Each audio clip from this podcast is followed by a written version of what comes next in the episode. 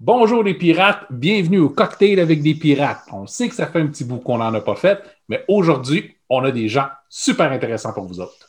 Oui, euh, puis vous savez, on pourrait inviter bien bien des gens, mais nous, ce qu'on préfère, c'est inviter des gens qui vont apporter quelque chose de vraiment rafraîchissant et différent.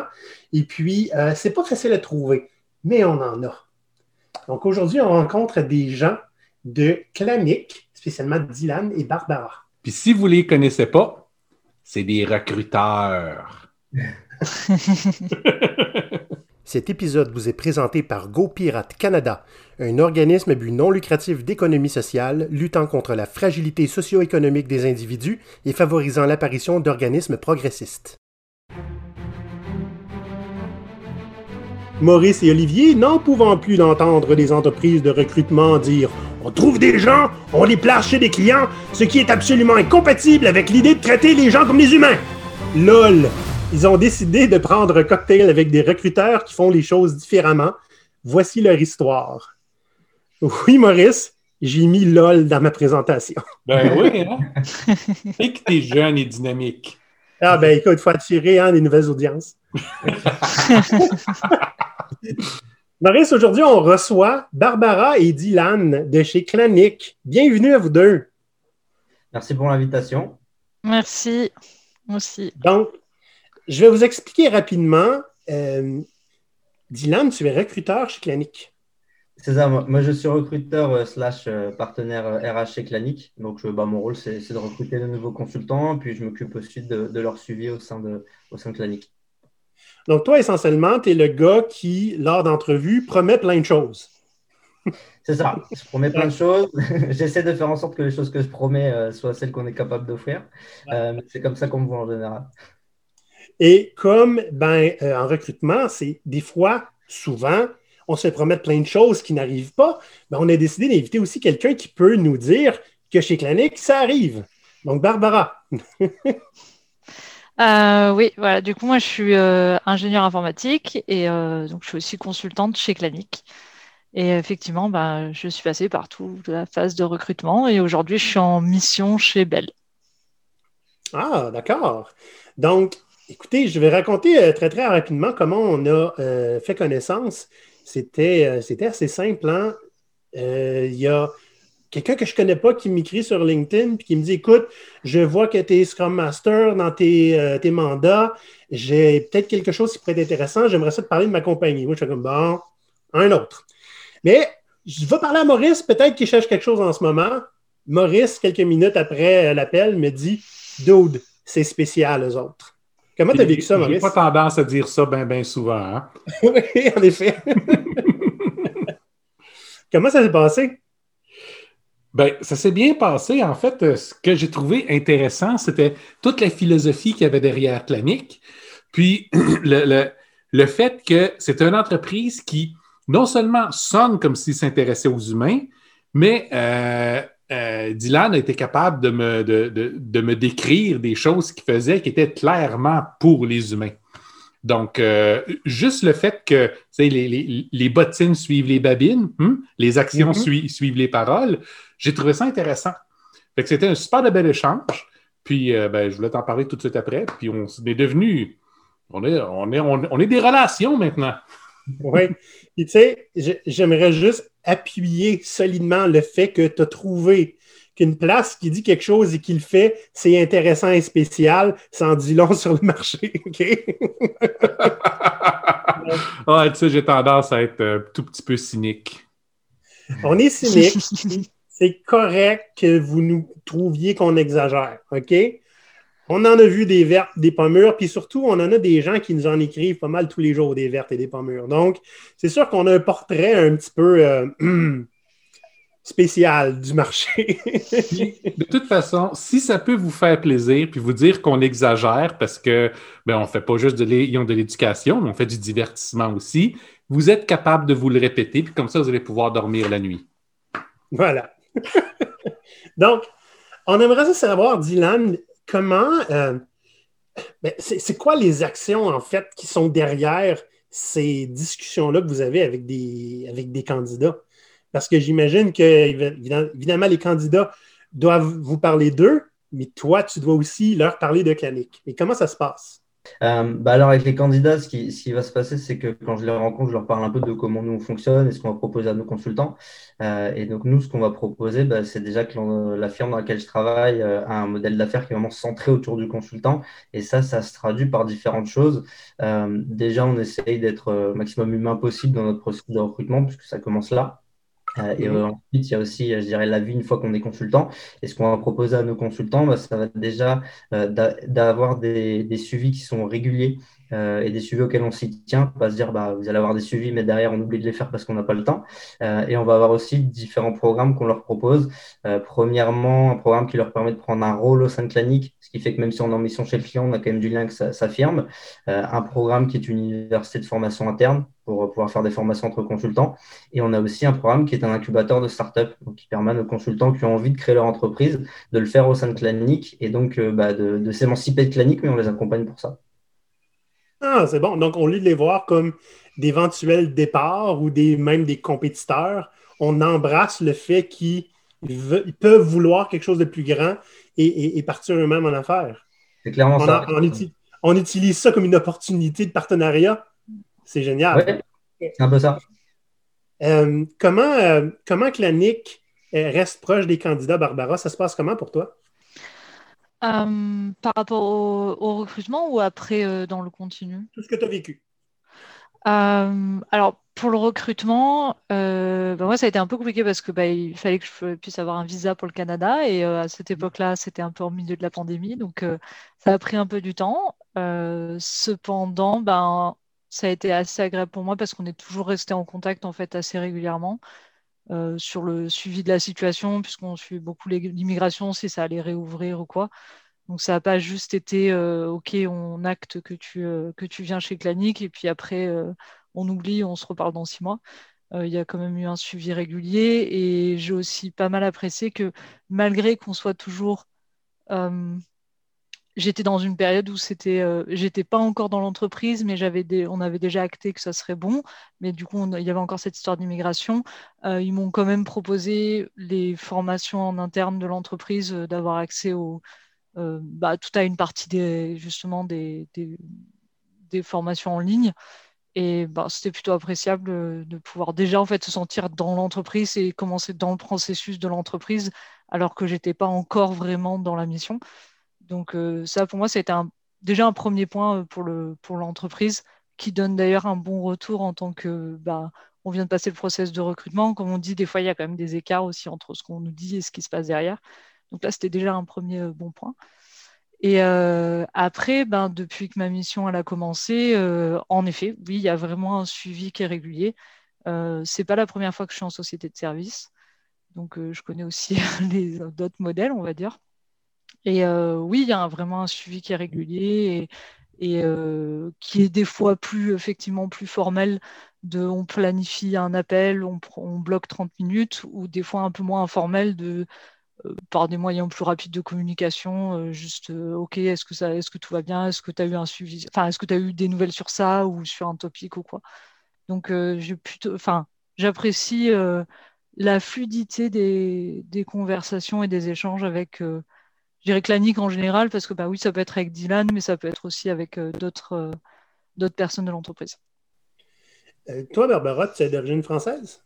Oui, désolé. C'est ton premier travail à Montréal? C'est mon premier travail à Montréal. OK, donc tu n'as pas connu le reste. le reste de Montréal, l'expérience à Montréal encore à part avec Clanic. en quoi l'expérience avec Clanic est différente de ce que tu as connu avant? Ah, euh, alors pour moi, ce qui est vraiment le gros point euh, par rapport à Clanic, c'est en fait le dynamisme que je retrouve dans l'entreprise. Euh, forcément, oui, on a une partie où on est bah, en mission chez le client et ça reste quand même notre notre day to day quoi de travail. mais justement, par rapport à ce que j'ai vécu avant, où il y avait bah, au final que la mission chez le client et on va dire un peu l'environnement de travail finalement c'est que la mission chez le client et ça devient très exceptionnels et rares plutôt les échanges avec sa société de service qui au final est vraiment notre employeur. Euh, avec l'ANIC, on n'est pas du tout le, enfin, en tout cas, moi, je suis pas du tout là-dedans euh, parce que bah, j'ai des échanges réguliers. Ils me proposent, comme je dis, on a souvent bah, des, ce qu'on appelle des tech days, donc c'est des journées entières où il y a un ensemble de, de conférences et c'est toujours des topics qui sont très d'actualité et qui sont centrés euh, souvent bah, sur. C'est pas des choses complètement annexes ou quoi, c'est toujours des choses qui sont proches de ce que j'aurais besoin ou ce que j'aurais besoin de savoir à l'avenir ou quoi. Donc euh, pour moi, c'est vraiment bah le dynamisme qu'il y a dans le dans l'entreprise en fait, qui fait qu'on on se sent aussi vraiment de clanique. Euh, oui, je travaille chez BEM, mais je me sens aussi vraiment de clanique, alors que j'avais moins sentiment dans d'autres euh, dans d'autres expériences, on va dire. Où euh, oui, j'étais dans une firme de conseil, mais on, ouais, à, part les voir de temps en temps, c'était tout quoi. Moi, j'aimerais ça parler un petit peu de votre de votre université Tannic. Euh, parce que j'ai trouvé le concept vraiment intéressant. En fait, ici, le modèle qu'on va voir, si on veut, assez régulièrement, c'est où les consultants demeurent des gens indépendants, mais vous, vous embauchez vos consultants. On a quelques-uns qui font ça aussi. Mais vous êtes vraiment, vous avez vraiment un focus pour faire grandir vos, vos candidats, les rendre plus intéressants, leur apprendre des nouvelles choses, les aider à se développer. Puis, voulez-vous nous parler de cette université-là? Sûr. Bah, comme tu le dis, ça permet à, nos consultants de grandir et en fait, c'est vraiment gagnant-gagnant parce que pour nous, c'est intéressant parce que nos consultants montent en compétences et pour eux, c'est intéressant parce qu'ils apprennent plein de choses et ils peuvent un peu partager leur savoir. Et euh, justement, cette université de formation interne, l'idée, c'est d'avoir des formations qui sont faites entre consultants, ce qui ne veut pas dire que si jamais il n'y a pas les formations euh, souhaitées, on ne peut pas faire appel à des gens extérieurs. On a aussi des budgets pour des formations externes. Mais l'université interne, l'idée, bah, c'est qu'un consultant qui a envie de partager ses connaissances, de créer sa formation, peut le faire, peut prendre un rôle de formateur. Euh, et à travers ce rôle, il va créer sa propre formation. il va faire partie du catalogue de formation et les autres consultants vont pouvoir suivre cette formation à l'avenir. Et euh, du coup, si je peux ajouter, euh, ce qui est vraiment intéressant dans ce système-là, en fait, et qui est vraiment poussé au bout par rapport. Parce que des fois, c'est ce qu'on nous dit aussi. Toutes les boîtes nous disent oui, euh, on est humain centré, et oui, on a de la formation, etc. Mais c'est, on propose une formation à l'année et qui est payée dans un autre organisme, quoi. Et là, le fait qu'en fait les formations, bon, pas toutes comme l'a dit Diane, mais en tout cas la partie, ce qu'on appelle knowledge center, donc qui est euh, un ensemble de conférences accessibles. Euh, le fait qu'elle soit proposée par d'autres consultants de, en fait, de Clanic, non seulement ça amène du lien entre consultants de Clanic, ben parce que moi je travaille chez Bell, mais un autre qui travaille, euh, je sais pas, à la National Bank ou quoi, j'aurais probablement pas beaucoup d'occasion des fois de, le, de, rencontrer cette autre personne. Donc ça permet de faire du lien, mais ça crée aussi des communautés de pratique dans le sens où si demain moi j'ai une question où je me dis ah ben dans mon cadre de mon travail ça pourrait être intéressant d'améliorer ce process-là, j'ai eu une formation là-dessus, je connais quelqu'un à qui je peux poser des questions et avec qui je vais pouvoir aller échanger sans non plus avoir à euh, appeler euh, une société de formation qui forcément peut-être coûterait beaucoup pour juste poser quelques questions, quoi. Alors que là, je peux, j'ai accès, en fait, c'est du réseau, enfin, basiquement, c'est du réseautage, hein, mais c'est un réseau finalement qu'on développe en interne de l'entreprise. Non seulement ça fait du lien, mais en plus, on, ben, on profite des compétences de chacun euh, dont on n'aurait pas forcément eu connaissance sans ce système-là, en fait. Hmm. C'est bien. Ça permet aussi de développer euh, des compétences de mentor aux gens. Tu sais, euh, beaucoup de consultants ont habituellement jamais eu enseigné avant commencer cette expérience-là parce qu'on a une expertise unique, puis voir que les gens accrochent, posent des questions, puis veulent être accompagnés, c'est gratifiant, mais c'est des nouvelles compétences à développer, c'est intéressant aussi. Hein. Oui. Tu sais, euh, Maurice, euh, quand il m'a parlé de la clinique, j'ai fait comme Ah, cool, tant mieux. Sans nécessairement être convaincu, jusqu'à temps qu'on parle euh, un petit peu plus avec ces gens-là, quand, quand on a vraiment parlé à quatre Hein, avec euh, ton collègue euh, Maxime Dylan, vous nous aviez dit, puis c'est là que je suis, j'ai compris là, à quel point c'était puissant ce que vous faites. Il y a une chose dont on a souffert, ben, on sait que beaucoup de gens souffrent dans le recrutement en ce moment, c'est moi ce que j'appelle l'effet caisse de bière, c'est-à-dire euh, on fait des, des, ouvertures de postes qui sont fixes et on essaie de forcer les gens dedans.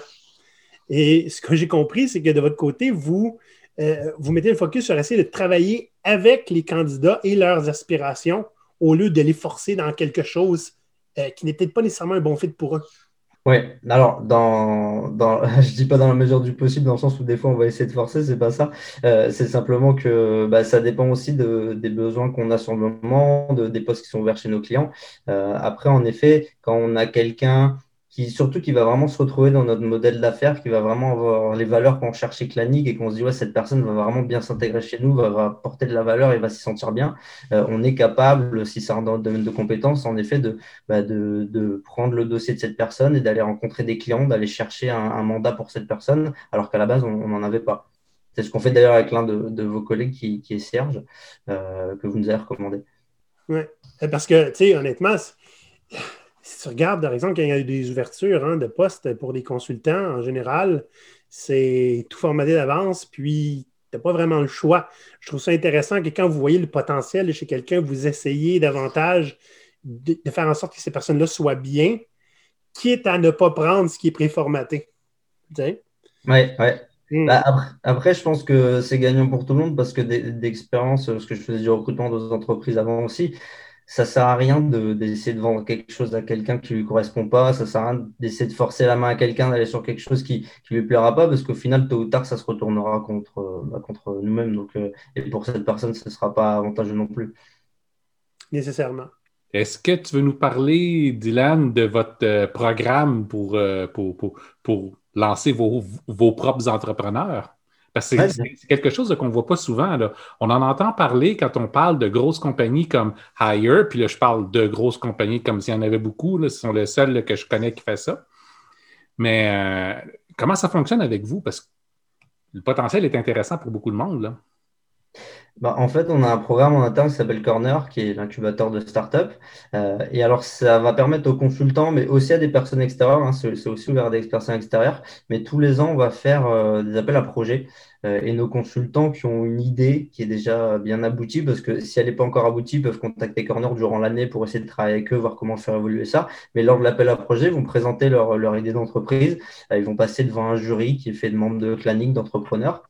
et les personnes qui vont être sélectionnées, le projet est assez solide pour rentrer sur le marché direct, vont pouvoir euh, se faire incuber par corner, euh, donc pendant une période qui est de 9 mois, qui est renouvelable une fois. Euh, et là, bah, en fait, en tant que firme de consultation, on va leur apporter tout ce qu'on peut leur apporter et qui est dans notre domaine, c'est-à-dire qu'il y a, a d'autres consultants qui vont pouvoir s'investir dans, leur entreprise, puisque quand on pourra revenir dessus, mais on peut prendre des rôles chez Clanic, il y des personnes qui vont prendre des rôles là-dedans pour aider les entrepreneurs. Euh, on va aussi pouvoir les aider à recruter leur équipe, puisqu'on a un service RH qui, recrute quotidiennement. Euh, et Clanic peut aussi mettre à disposition un fonds d'amorçage donc qui va jusqu'à 75 000 dollars pour aider à, démarrer l'entreprise. Mais l'idée, c'est vraiment que l'entreprise est celle de la personne. Le but, c'est pas de garder ça au sein de la société Clanic. Est-ce que tu peux nous, nous donner euh, un exemple ou deux que, de, sociétés qui ont réussi à, émerger de ça? Oui, euh, je peux vous parler de Shield, par exemple. Shield, euh, c'était le projet d'un consultant à Marseille qui voulait en fait créer un, boîtier qui pourrait être attaché au casque de moto euh, pour que lorsqu'il y a un accident, prévenir les secours directement, lorsqu'il y a une tentative de vol, prévenir euh, les services euh, concernés, et qui en fait passé par Corner. Et je pense que ça fait maintenant deux ans à peu près qu'ils sont en activité. C'est une startup qui, fonctionne toujours, qui a son équipe. J'ai pas de chiffre exact sur le nombre de personnes, mais qui fonctionne et qui grandit petit à petit. Et, on a aussi euh, Rofim, qui est, euh, qui est là pour le coup d'un membre extérieur, donc qui n'était pas consultant chez Clanic, euh, et qui est une start-up qui permet de mettre en relation des médecins pour qu'ils puissent débriefer ensemble de diagnostics et chercher des solutions ensemble par rapport au cas de leurs patients. Donc ça, c'est l'une des premières start-up dans le médical, je pense, à faire ça en France. et pareil, c'était quelqu'un qui était de Marseille.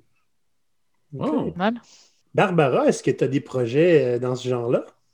Est-ce que tu envisages peut-être aller euh, oui, après, bah, c'est c'est juste que ça me faisait penser tout à l'heure. Je pense qu'il y a quand même un, sur, les, sur les valeurs euh, dont parlait Dylan, euh, qui revient quand même chez les consultants qu'ils embauchent. Et bah, effectivement, j'ai déjà eu des expériences entrepreneuriales, dont une assez récemment, là, au début, nos, enfin, il y, a, il y a quelques mois, juste avant. Donc oui, ça m'arrive de participer à des, à des hackathons ou quoi. Euh, parce que c'est un milieu que j'apprécie et dans lequel je suis investie. Euh, alors j'avais pas mal de contacts sur euh, plutôt en, France. Maintenant, justement, je commence à Montréal. qui a aussi un gros bassin de, micro-entreprises et, de start-up. Donc oui, pour moi, c'est bah, ça aussi qui a, ça a été aussi un plus pour moi suis Clanic de voir qu'ils étaient investis investi avec le Corner IO et que oui, ils ont, ils ont aussi un pied dans euh, l'entrepreneuriat et, c'est toujours intéressant. quoi. Donc, euh, à voir. À voir. Est incertain. du côté du genre de personnes que vous recherchez pour Clanic, on sait que vous recrutez beaucoup du côté des TI.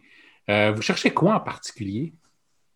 Parce qu'on a beaucoup de gens qui, ben, dans notre réseau puis dans nos auditeurs qui se cherchent une maison. Là. Euh, bah, c'est vrai que nous, on est spécialisé dans les TI, donc ça va être principalement euh, beaucoup de profils techniques, je dirais, des, personnes qui sont développeurs, DevOps, qui travaillent dans, donc data ingénieur, ce genre de choses. Euh, après, nous, on a quatre axes de spécialisation. Bah, tout ce qui va être développement de manière générale, avec un focus ici à Montréal sur tout ce qui va être Java, C++, on a pas mal de postes comme ça. puis tout ce qui va être DevOps, qui touche au DevOps de près ou de loin, ça, on a beaucoup de, postes là-dedans. Euh, après, ce qui va concerner la data, l'intelligence artificielle, machine learning, c'est des sujets qu'on développe également. Euh, et aussi la cybersécurité. Cybersécurité, ça, c'est un gros enjeu en ce moment euh, et on a beaucoup de besoins là-dessus. Donc, dans la description du vidéo ou de l'épisode, vous allez avoir les coordonnées de Dylan pour réussir à la rejoindre si vous avez besoin. Dylan, on avait aussi parlé de la possibilité d'avoir des rôles évolutifs chez Clanic. Dans le sens où, quand on se fait embaucher comme développeur, puis qu'on décide qu'on n'aime plus ça, on ne meurt pas développeur. Ça se peut-tu, ça? Euh, alors, euh, il y, a ça, c'est une possibilité. Ça, c'est plus par rapport à côté formation, c'est-à-dire que quelqu'un qui veut bah, effectivement arrêter d'être développeur, dans la mesure où on peut l'accompagner, par exemple, un développeur qui voudrait devenir Scrum Master, c'est déjà dans, le domaine du faisable. On va pouvoir mhm. l'accompagner sur tout ce qui est de formation, etc., pour essayer ensuite de lui trouver un mandat qui va le rapprocher de ça. Après, les rôles dont, dont je parlais, ça va être des rôles qui vont permettre aux consultants de prendre un rôle chez Clanic donc pas au-delà de leur mandat chez la mission, c'est de prendre un rôle comme Barbara, par exemple, qui, est organisatrice d'événements euh, et qui nous aide sur tout ce qui est relations école. Euh, ça va être des rôles de formateurs, des rôles de consultants corner, donc qui vont aider les entrepreneurs dans leurs entreprises. on a à peu près une vingtaine de rôles comme ça euh, que les consultants peuvent prendre. Et en fait, ces rôles, c'est vraiment sur base du volontariat, mais ils vont tous être objectivés, quantifiés, valorisés financièrement qui fait que quand on donne de son temps sur ce rôle-là, euh, on, a quand même, euh, on est quand même récompensé euh, pour ça. Hmm, je me demande, parce que là, on parle beaucoup, beaucoup de choses qu'on peut faire chez Clanic quand on est hmm. un employé, quand, on est à l'emploi de Clanic. quelle proportion est-ce qu'on travaille chez le client versus chez Clanic? J'imagine que c'est du cas par cas, mais je suis curieux de savoir, est-ce que les gens sont 37 ou 40 heures au client et en plus font des heures sub pour Clanic ou est-ce qu'il y a une part d'heures réservées ou comment ça fonctionne? Alors, euh, bah, les consultants sont quasiment tous ici à Montréal chez le client. Il n'y a pas quelqu'un qui travaille directement dans le bureau pour un client à distance ou quelque chose comme ça. Euh, et ces rôles-là, ça se fait vraiment sur, euh, bah, sur base du volontariat, sur le temps libre. Donc, ça dépend vraiment du temps que le consultant a envie de donner, de, la période. On peut trouver un temps un rôle parce qu'en ce moment, j'ai du temps à consacrer et plus tard arrêter parce que j'ai plus le temps. donc, c'est vraiment à gérer selon par cas par cas. Ben, en fait, Barbara, pour toi, comment ça se passe, cette portion-là? C'est-à-dire ton investissement dans Clanic, est-ce que c'est bien vu chez tes clients aussi, le fait que tu vas passer du temps avec Clanic? Ben, pour moi, après, c'est du temps qui est décorrélé, comme il a expliqué Dylan. Euh, c'est-à-dire qu'il ben, y a mon temps euh, qui est en, entreprise, en mandat, mais qui, lui, ne change pas et qui est constant et qui est vu avec le, client. Et après, c'est du temps, effectivement, qui est pris à côté, mais c'est aussi, je pense, de l'organisation personnelle, de se dire, euh, enfin, des mois, des, par exemple, pour des, des, événements dans le cadre donc, de mon rôle que j'ai organisé, euh, ça m'est arrivé ben, de le faire euh, des fois le week-end. Après, comme il a dit aussi, c'est vrai que ça peut être, enfin, c'est des, des, moments qui sont rémunérés aussi. mais ben, voilà, je vais faire ça le week-end et on ne demande pas non plus des heures et des heures. C'est organiser un événement, ça se fait aussi assez assez rapidement quand on a les, quand on a les bons outils et quand on a ça un petit peu en tête. Euh, voilà, après, c'est organisé sur tout son temps, mais non, c'est bien de décorréler les deux euh, quand même. Toi, Dylan, est-ce que tu as été recruteur en France également? euh, ouais, j'étais recruteur en France à Lisbonne. Euh, j'étais dans une agence de placement, donc c'est un fonctionnement un peu différent. Euh, c'est quoi les différences? Entre l'Europe et le Québec en termes de, recrutement? Ben, une différence majeure pour moi, c'est l'importance du, du relationnel, du réseau, je trouve, ici au, Québec.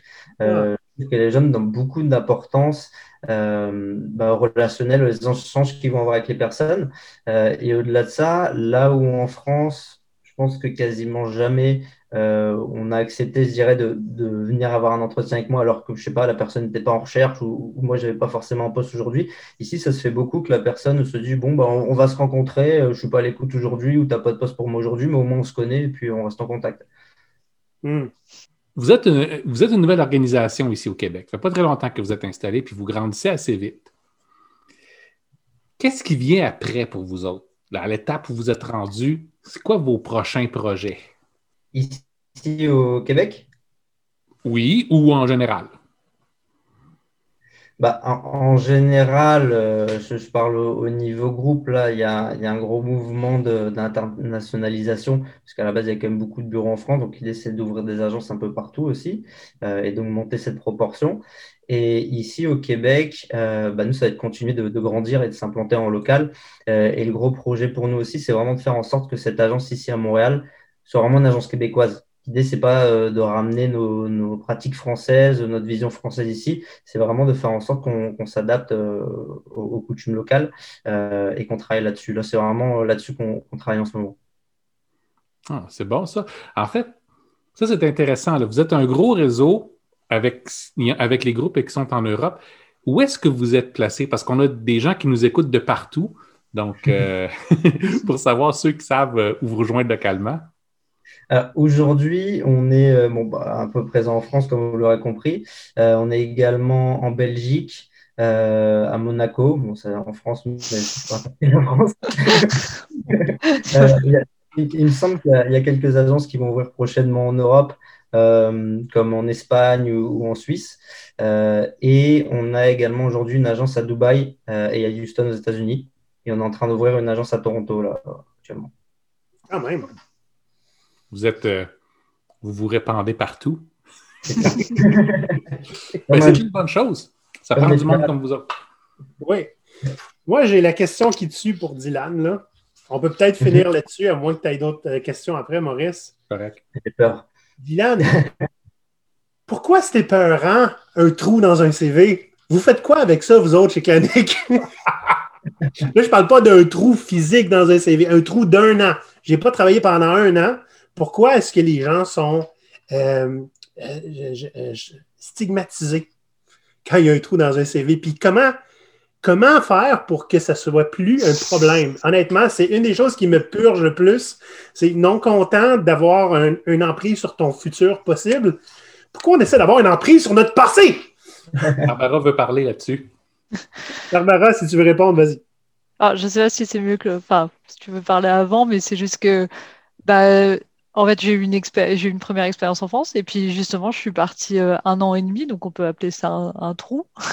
Mhm. et, euh, et, pour autant, bah, ça n'a pas empêché euh, justement d'apprécier aussi mon profil et la diversité que ça avait amené. À, bah, par exemple, moi en l'occurrence, c'était une expérience à l'étranger en Nouvelle-Zélande et euh, enfin qui n'était pas dans le domaine de l'IT, enfin de l'informatique, mais mais ça c'est bien là où je pense que ils incarnent profondément la valeur humaine dont ils parlent, euh, dans le sens où un voyage d'un an à l'étranger en toute seule aussi, euh, c'est euh, on grandit aussi personnellement, mais quand on grandit personnellement, ça implique forcément nos qualités professionnelles aussi.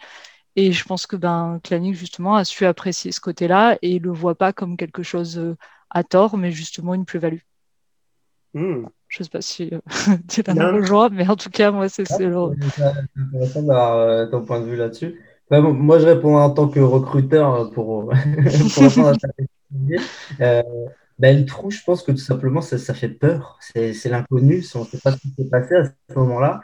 Euh, ben, je pense qu'en général, c'est bête, mais tout, quand on est recruteur, tout ce qui va sortir du, de l'habituel, tout ce qui ne suit pas les années, etc., les expériences, les termes, les mots-clés qu'on recherche, etc., forcément, ça va dire, ah, c'est peut-être pas exactement ce que je cherche aujourd'hui.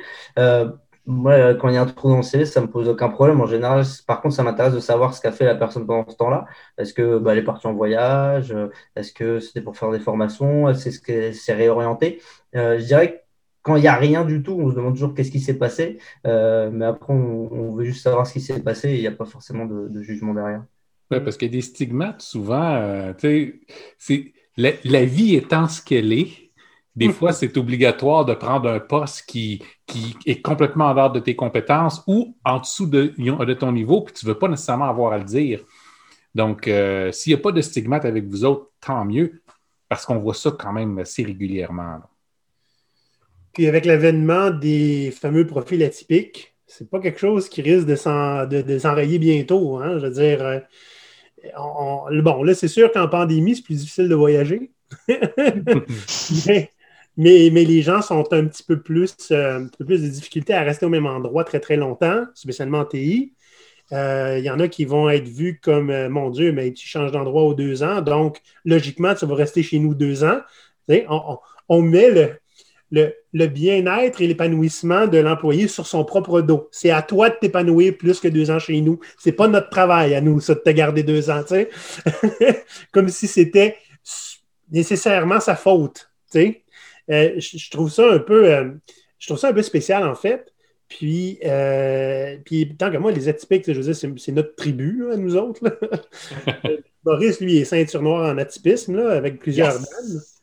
Maurice, il a été fermier il y a, un, historien, archéologue, fermier, gestionnaire de projet euh, ben, temporaire pour faire plein de choses. J'ai été cuisinier un petit bout de temps.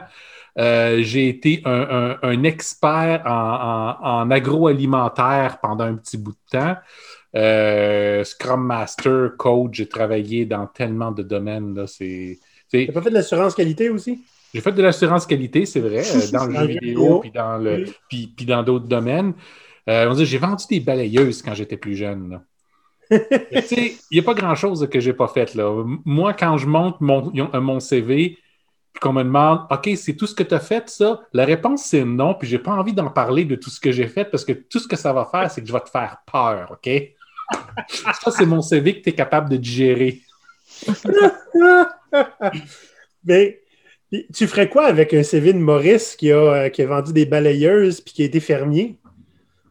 Ben, en quoi c'est une richesse pour Clanic alors que c'est quelque chose d'épeurant ailleurs?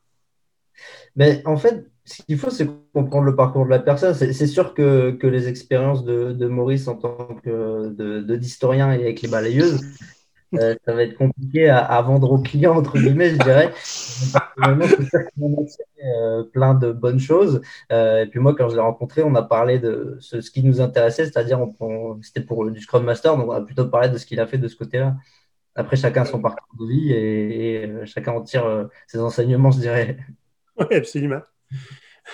C'est bon. Linifier, hein, amener le lean dans une ferme, c'est un défi particulièrement intéressant. Ah ouais, hein? Est-ce que les animaux euh, écoutent ça, puis suivent vraiment les instructions puis le processus? Non, les animaux sont comme le travailleur moyen qui voit un consultant arriver, ils font. Ils continuent de faire exactement la même chose qu'ils faisaient avant. Ah, c'est bon. J'ai envie de faire un 180 degrés avant, avant qu'on termine, euh, chers invités. Est-ce que vous, vous avez des questions pour GoPirate? la réponse peut être non.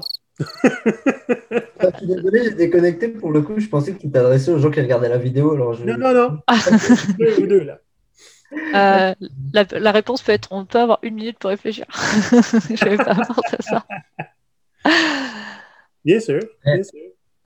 Moi, j'aurais une question. C'est peut-être euh, vous, ah. qu'est-ce que vous aimeriez euh, voir plus souvent en industrie de recrutement?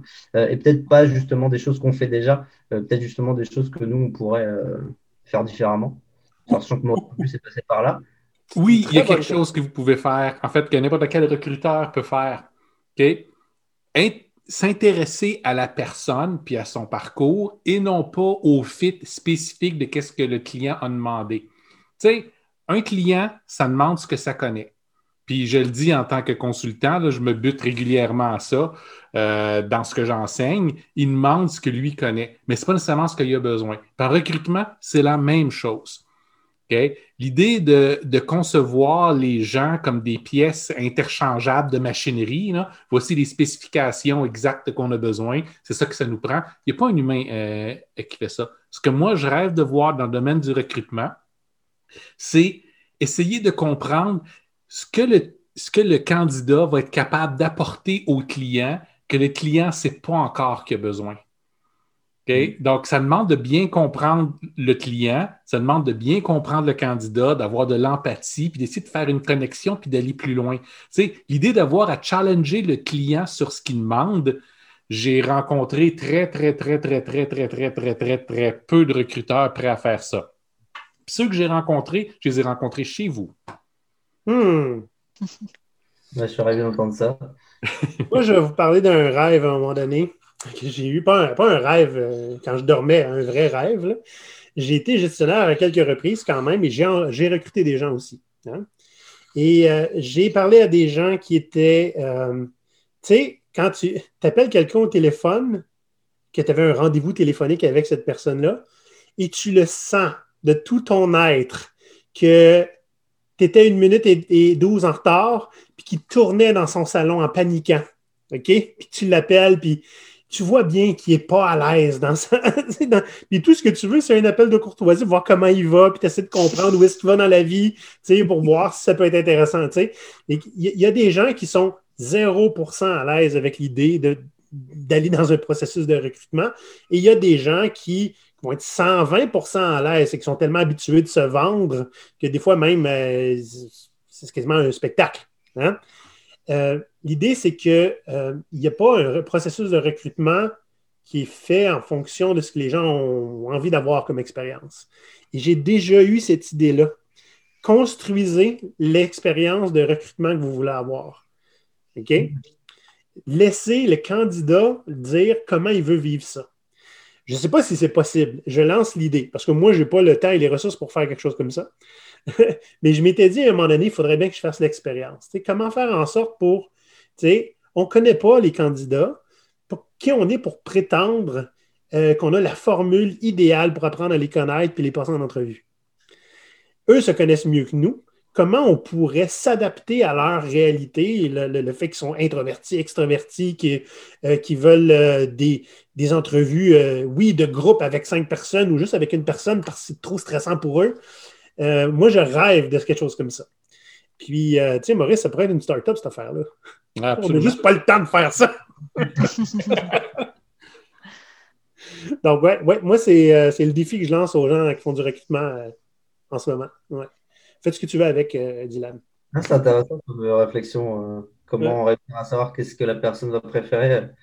Après, il faut demander, mais comment avoir. Ça peut être aussi simple que, tu sais, euh, tu te logs, puis euh, bon, veux-tu l'information sur tes gestionnaires potentiels? Voilà, là, tu sais, tu vas avoir un beau courriel avec leur compte LinkedIn. Qu'est-ce que l'entreprise fait? Tu n'as pas besoin d'aller chercher, tu le downloads. Préfères-tu euh, qu'on s'organise par texto ou au téléphone? Parce qu'il y en a que quand on les appelle en plein milieu de la journée, ça les fait chier, hein, Maurice? Eh oui, ça c'est comme moi. Un message pour tous ceux qui ont affaire à m'appeler. Hmm? Vous prenez rendez-vous avec moi, puis là, je vais répondre. Autrement, c'est pas sûr que je réponde. Puis le message est particulièrement fort pour les recruteurs qui est non seulement bon pour m'appeler absolument n'importe quelle heure du jour ou du soir, mais habituellement, quand vous prenez rendez-vous avec moi, c'est rare que vous êtes là à temps. c'est moi qui fais les frais de ça parce qu'après ça, il vient se plaindre sur notre Slack.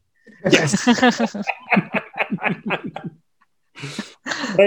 C'était vraiment gentil à vous d'avoir accepté de, vous faire euh, interviewer live comme ça par deux gars qui boivent euh, du rhum et de la cervoise. Je ne sais pas qu'est-ce que vous buviez, vous. Une petite bière. Une petite bière. Bien de chez nous ou bien de chez vous? Euh, non, non, alors j'essaie de goûter toutes les bières du Québec. Euh, ah, ben, donc j'en achète à chaque fois une différente. pas le même j'espère. Hein? Donc euh, je, ne suis pas sûre. Je crois que c'est là. En tout cas, elle n'existe pas en France. C'est euh, fait un joyeux cocktail avec un rhum et puis plus du même rhum. Dylan, c'était quoi? Moi, je voulais du cidre. Ça un reste de ah, cidre. C'est mon genre, ça. J'adore le cidre. Je suis un cidreux. ouais, ouais j'adore. C'est un site une collègue, reste à Québec. Euh, il est bon. Super. Maurice, toi, tu étais dans la cervoise. Étais-tu Oui. tiède comme dans Astérix? Non, moi je la prends froide et c'est absolument délicieux. C'est assez différent de la bière pour que ça vaille la peine d'y goûter. Mais je vous dis pas c'est laquelle. Puis déjà, juste en, faire, en parlant que c'est de la cervoise, il y a genre une compagnie qui en fait. Fait que euh, va falloir qu'on qu'on les facture, eux autres. Donc, euh, petit message de la fin hein, pour euh, nos chers euh, auditeurs en ce moment. Euh, si vous avez aimé ce que vous avez entendu, vous, avez- vous voulez en savoir plus sur Clanic, n'hésitez pas à aller sur LinkedIn, ils sont faciles à trouver. Puis Dylan aussi, on peut facilement le trouver hein, sur, en cherchant Dylan Clanic, vous allez trouver ça immédiatement. Appelle-moi Clanic parce que je l'écris tout le temps avec deux N, puis je sais que c'est pas comme ça. K-L-A-N-I-K. Pour euh, devenir un pirate officiellement et faire partie de la démocratie de GoPirates et voter pour nos projets, ça va sur patreon.com baroblique GoPirate Canada. Et n'oubliez pas de venir faire un like et aller cliquer sur la petite cloche pour vous abonner à notre YouTube. Maurice, on prend encore les reviews sur Apple Podcast. Je pense qu'il reste 4 places, quatre places disponibles. On va pas de commencer à charger pour les autres après ça. ça marche pas. Donc, euh, ben, merci beaucoup Barbara et Dylan. Et euh, c'est très gentil d'avoir euh, d'être venu nous endurer pendant tout ce temps. Et chers pirates, on se voit la semaine prochaine. Bye! Bye bye! Bye.